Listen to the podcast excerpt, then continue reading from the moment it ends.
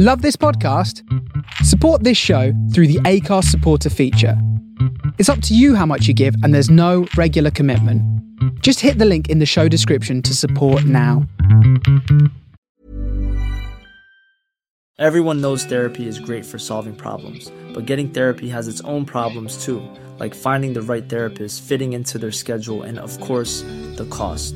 Well, BetterHelp can solve those problems. It's totally online and built around your schedule. It's surprisingly affordable too. Connect with a credentialed therapist by phone, video, or online chat, all from the comfort of your home. Visit betterhelp.com to learn more and save 10% on your first month.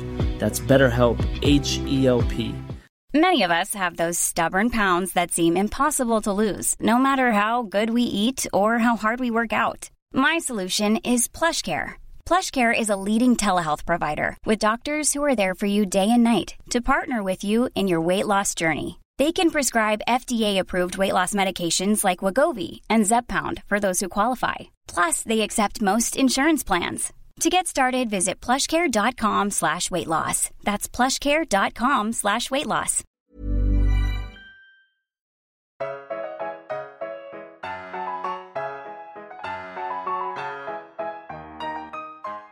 Hi, welcome to Archive Sleuth. This is the podcast in which I, Georgina Asfow, ferret around in the archives to unearth stories of the extraordinary in ordinary past lives. I hope you don't mind indulging me at the start of this episode in a leap of the imagination.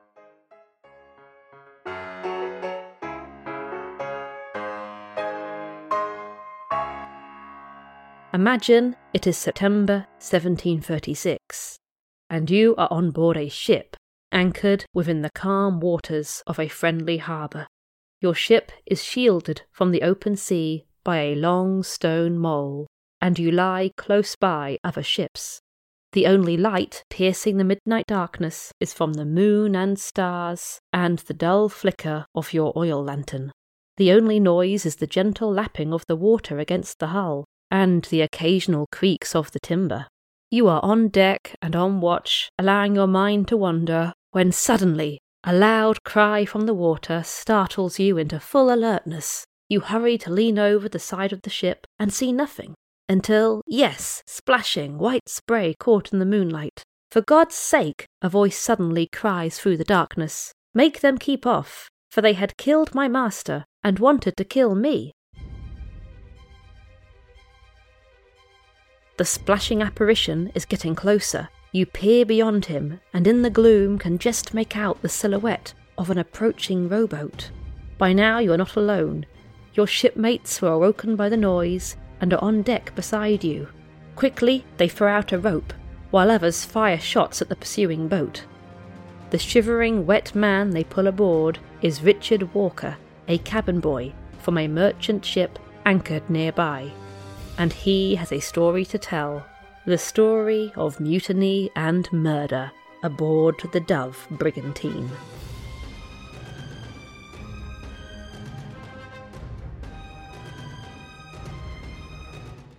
The story of the Dove survives thanks to the digitisation of newspapers from the time, as well as the Old Bailey Online, a fantastic resource, a digitisation of thousands of trials held at London's Central Criminal Court from the 17th right through to the early 20th century. In using these sources, I was able to find incredible detail about the events that led to Richard Walker making his midnight swim, but very little on his life or that of his ship before September 1736. In fact, on the whole, records for merchant vessels and their crews in the first half of the 18th century are very patchy. The facts we can glean are these The Dove was a brigantine, a vessel with two masts that was often favoured by merchants and pirates because of its speed and easy manoeuvrability. She last left England's shores in 1730 under her captain Benjamin Hawes. Hawes was a stout, lusty, fat man, according to Walker. Lusty at this time, incidentally, meaning healthy and vigorous. This concise description, besides the opinion of his final crew that Hawes was a good man, is the sum of all information that survives of the life lived by Benjamin Hawes. When she left England, the Dove was bound for trading voyages towards the Mediterranean and other parts. No systematic records were kept for merchant shipping until 1747, so we cannot track the Dove's movements in the six years before our story starts in the summer of 1736. Ships' names were not unique, and a trawl through port records revealed a number of different ships called the Dove docking in at different points around the world. Among these were records of ships called Dove docking at ports in Jamaica and South Carolina, both on the infamous slave trade triangle. Could these be the other parts that the dove of our story sailed to beyond the Mediterranean? Did the phrase the other parts obscure the dove's participation in the vast evil that was the transatlantic slave trade? I don't have a definitive answer, but a handful of clues point to this being a possibility. The Dove was registered in Bristol, one of the major slave trading hubs of Britain, Approximately 12% of all voyages out of Bristol at this time were slave trade voyages. Furthermore, a ship named the Dove, and registered to Bristol, was owned by a man called William Hare, a prominent slave trader who managed no less than 38 slave trade voyages over a 20 odd year period over the 1730s and 40s. And, as previously mentioned, ships called Dove did dock in Jamaica and South Carolina.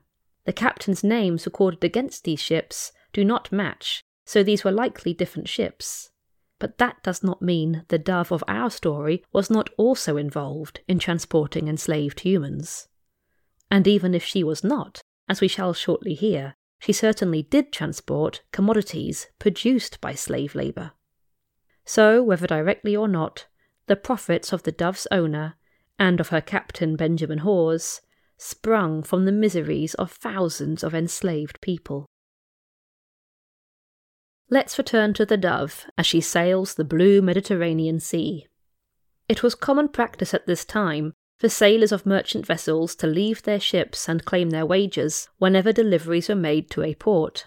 Because of this, the Dove had a regular change of crew the only person of Hawes' original crew who was still with him by 1736 was Walker, who was bound into Hawes' service for a set term of years as his apprentice. These were rather challenging circumstances for a captain to get to know or grow to trust his crew, let alone to build up a sense of camaraderie and loyalty among them.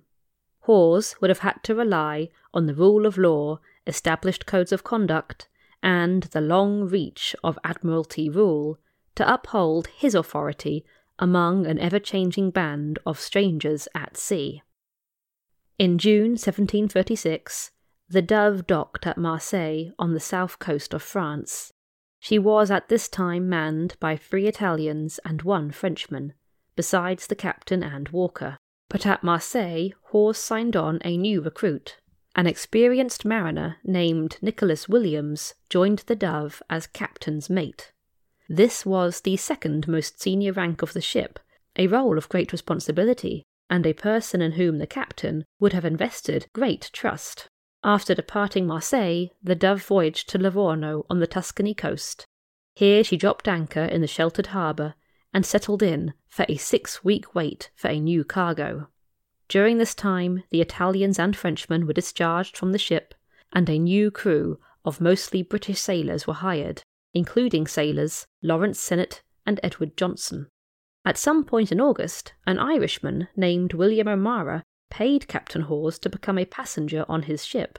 O'Mara was in fact also a sailor, and had been a crew member on a naval vessel commanded by a certain thin skinned Sir Mark Forrester. Unwisely, O'Mara had started a rumour that Forrester had been given his knighthood by the Pretender, the exiled Catholic son of the deposed English King James II. These were politically very sensitive times.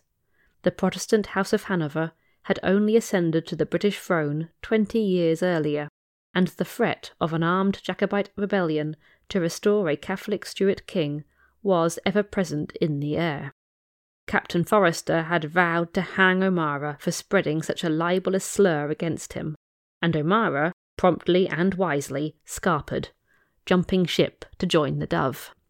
So, apart from Richard Walker, The people aboard Captain Hawes's ship at the end of August 1736 were entirely new, having all only joined over the previous few weeks.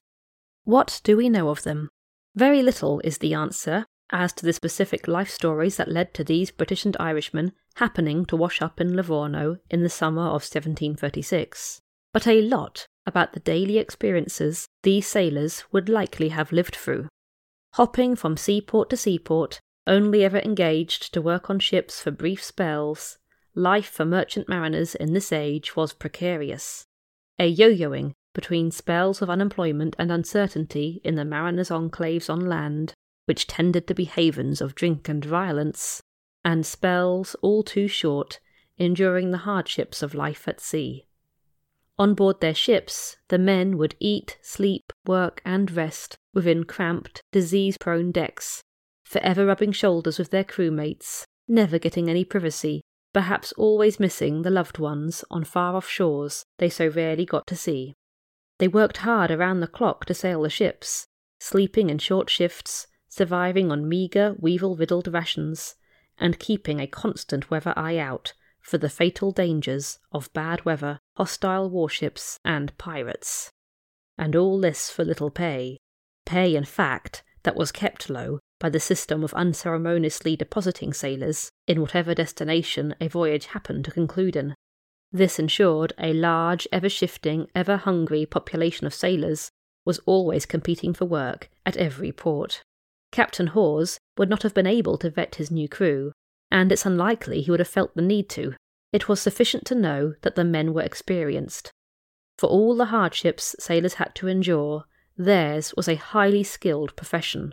It took years for a landlubber to become a proficient sailor, and many started out in their careers as boys.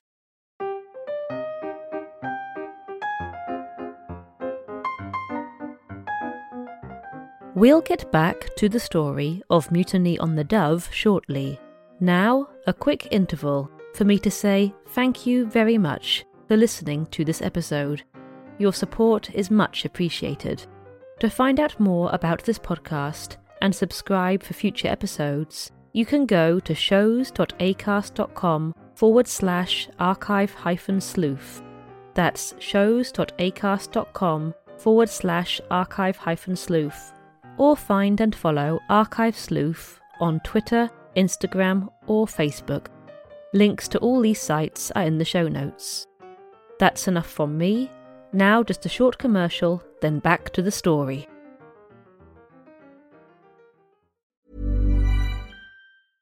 How would you like to look five years younger? In a clinical study, people that had volume added with Juvederm Voluma XC in the cheeks perceived themselves as looking five years younger at six months after treatment. Look younger, feel like you. Add volume for lift and contour in the cheeks with Juvederm Voluma XC. Reverse signs of aging by adding volume to smooth laugh lines with Juvederm Vollure XC. For important safety information and to find a licensed specialist, visit juvederm.com. That's J U V E D E R M.com. Not for people with severe allergic reactions, allergies to lidocaine, or the proteins used in Juvederm. Common side effects include injection site redness, swelling, pain, tenderness, firmness, lumps, bumps, bruising, discoloration, or itching. There's a risk of unintentional injection into a blood vessel, which can cause vision abnormalities, blindness, stroke, temporary scabs, or scarring. Talk to a licensed specialist to find out if it's right for you.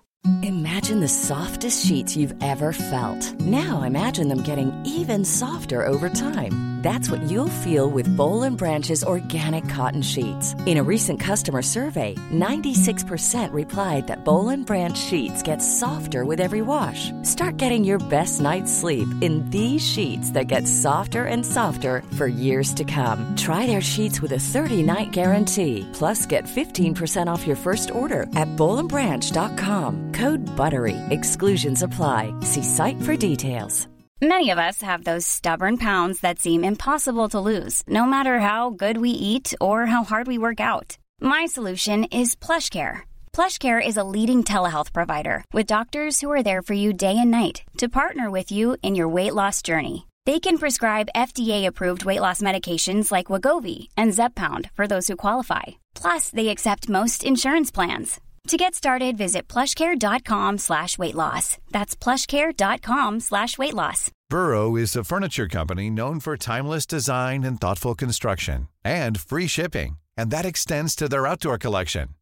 Their outdoor furniture is built to withstand the elements, featuring rust-proof stainless steel hardware, weather-ready teak, and quick-dry foam cushions. For Memorial Day, get 15% off your Burrow purchase at burrow.com slash ACAST and up to 25% off outdoor. That's up to 25% off outdoor furniture at burrow.com slash ACAST. The job Hawes hired his sailors for in Livorno was a relatively short one. They were to sail first down the western Italian coast to Sicily, and then around the boot of Italy to Ancona on the opposite coast. A voyage of a few weeks at most. The cargo they were waiting for for so long was a consignment of tobacco and sugar.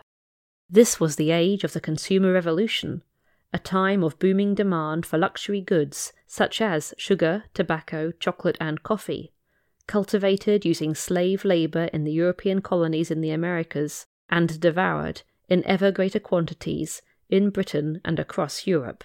A ship's load of tobacco and sugar would fetch a very tidy sum. As we have heard, the sailor's life was a tough, grinding, precarious slog. For most, it was a job of need, not a job of choice. It was a job they endured to bring tasty, inessential luxuries to those who could afford it.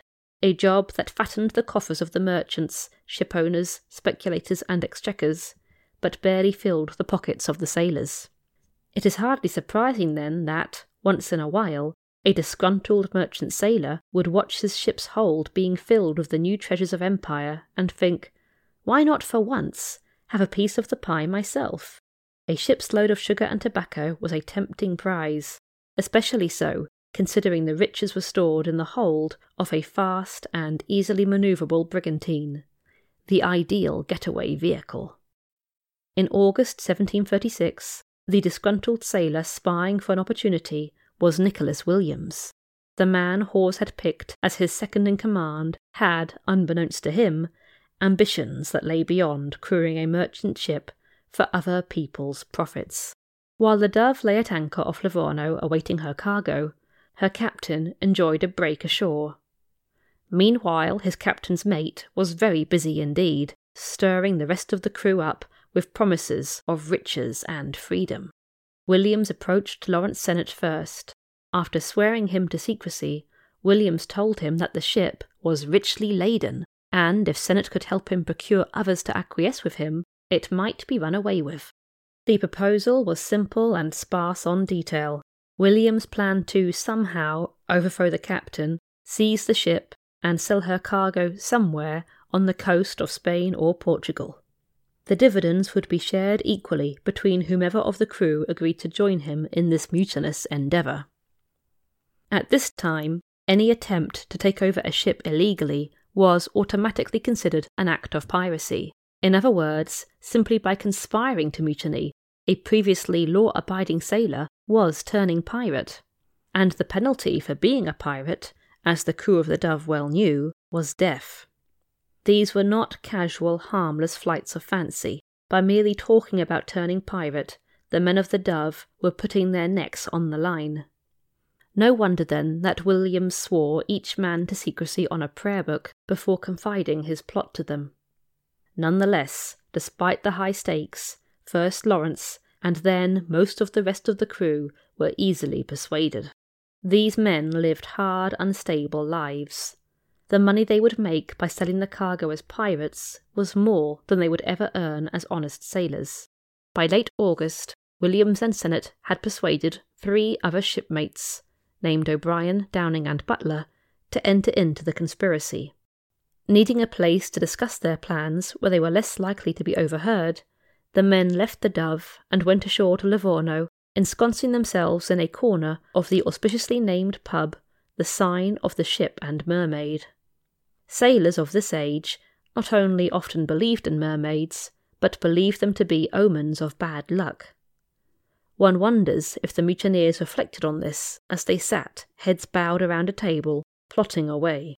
The mariners were joined at the pub by a sixth man, William O'Mara, who, albeit he was a paying passenger on the Dove and not a crewman, and albeit he had only just escaped a hanging on his last ship, was now diving headlong into trouble on his next.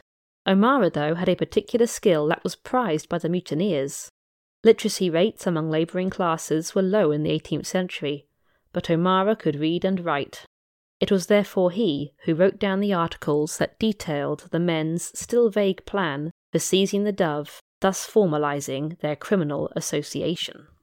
Once completed, all six men signed the articles, assigning themselves the ranks they would assume once they had control of the ship. The articles were mostly dictated by Nicholas Williams, and it was he who signed first, appointing himself captain, of course. The remaining men signed one after the other, adopting such roles as mate, boatswain, and supercargo, this being the person in charge of the all important tobacco and sugar.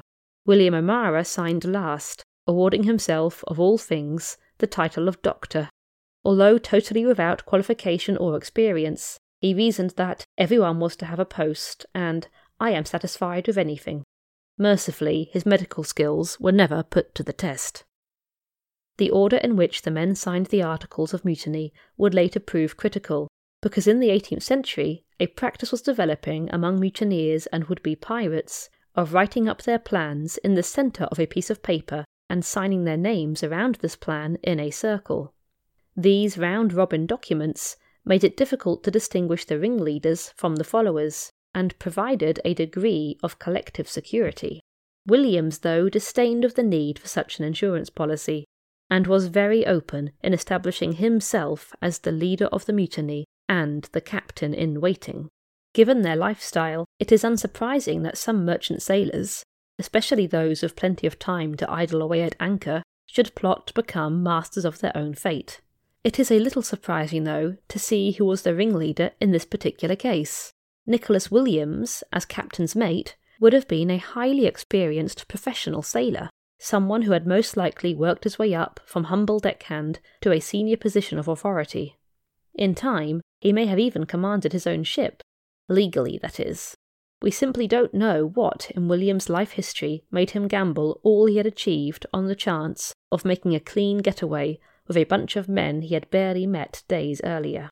My own theory is that he had simply had enough of slogging his way through the system, and had decided at some point before ever setting foot on the Dove that he would, when the chance arose, try to seize a ship, any ship with a decent cargo to sell.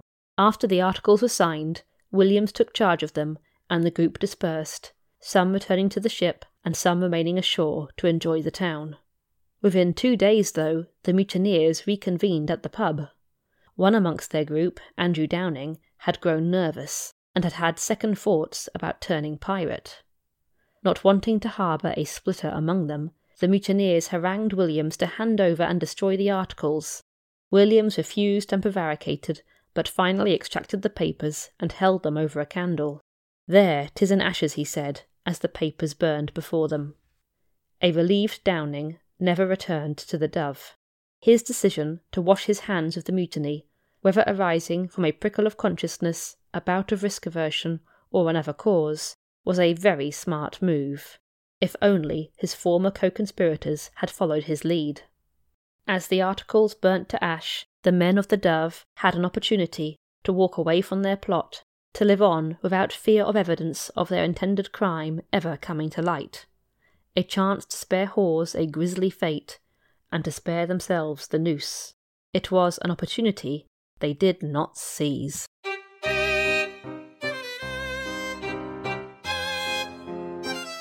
Thank you for listening to this episode of Archive Sleuth. Part 2 of the story of mutiny and murder on the Dove Brigantine will be released on Thursday, the 12th of May. Please subscribe now to Archive Sleuth wherever you get your podcasts so you don't miss the next chapter of this tale. Thank you to everyone who has been supporting this podcast. It is really appreciated. If you enjoy listening, please pass on word about Archive Sleuth to your friends, family, and partners in crime so that the show can grow and I can continue to bring you ever more exciting stories from the archives. Archive Sleuth was written, narrated, and produced by me, Georgina Asfow. This episode was based on the proceedings of the Old Bailey from the 24th of February 1737, available to read on the Old Bailey Online. The music you heard included Waltz of Treachery by Kevin MacLeod, Passage of Arms by Shane Ivers, and Sonatina in C minor by Kevin MacLeod.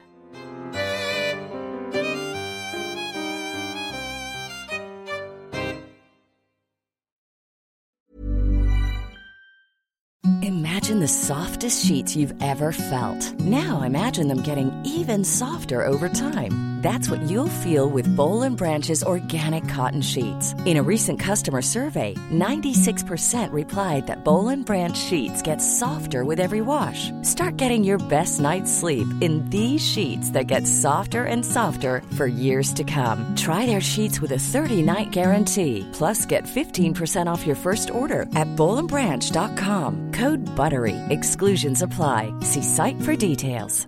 Hey, it's Paige DeSorbo from Giggly Squad. High quality fashion without the price tag. Say hello to Quince. I'm snagging high-end essentials like cozy cashmere sweaters, sleek leather jackets, fine jewelry, and so much more. With Quince being 50 to 80% less than similar brands. And they partner with factories that prioritize safe, ethical, and responsible manufacturing. I love that. Luxury quality within reach. Go to quince.com slash style to get free shipping and 365 day returns on your next order. Quince.com slash style.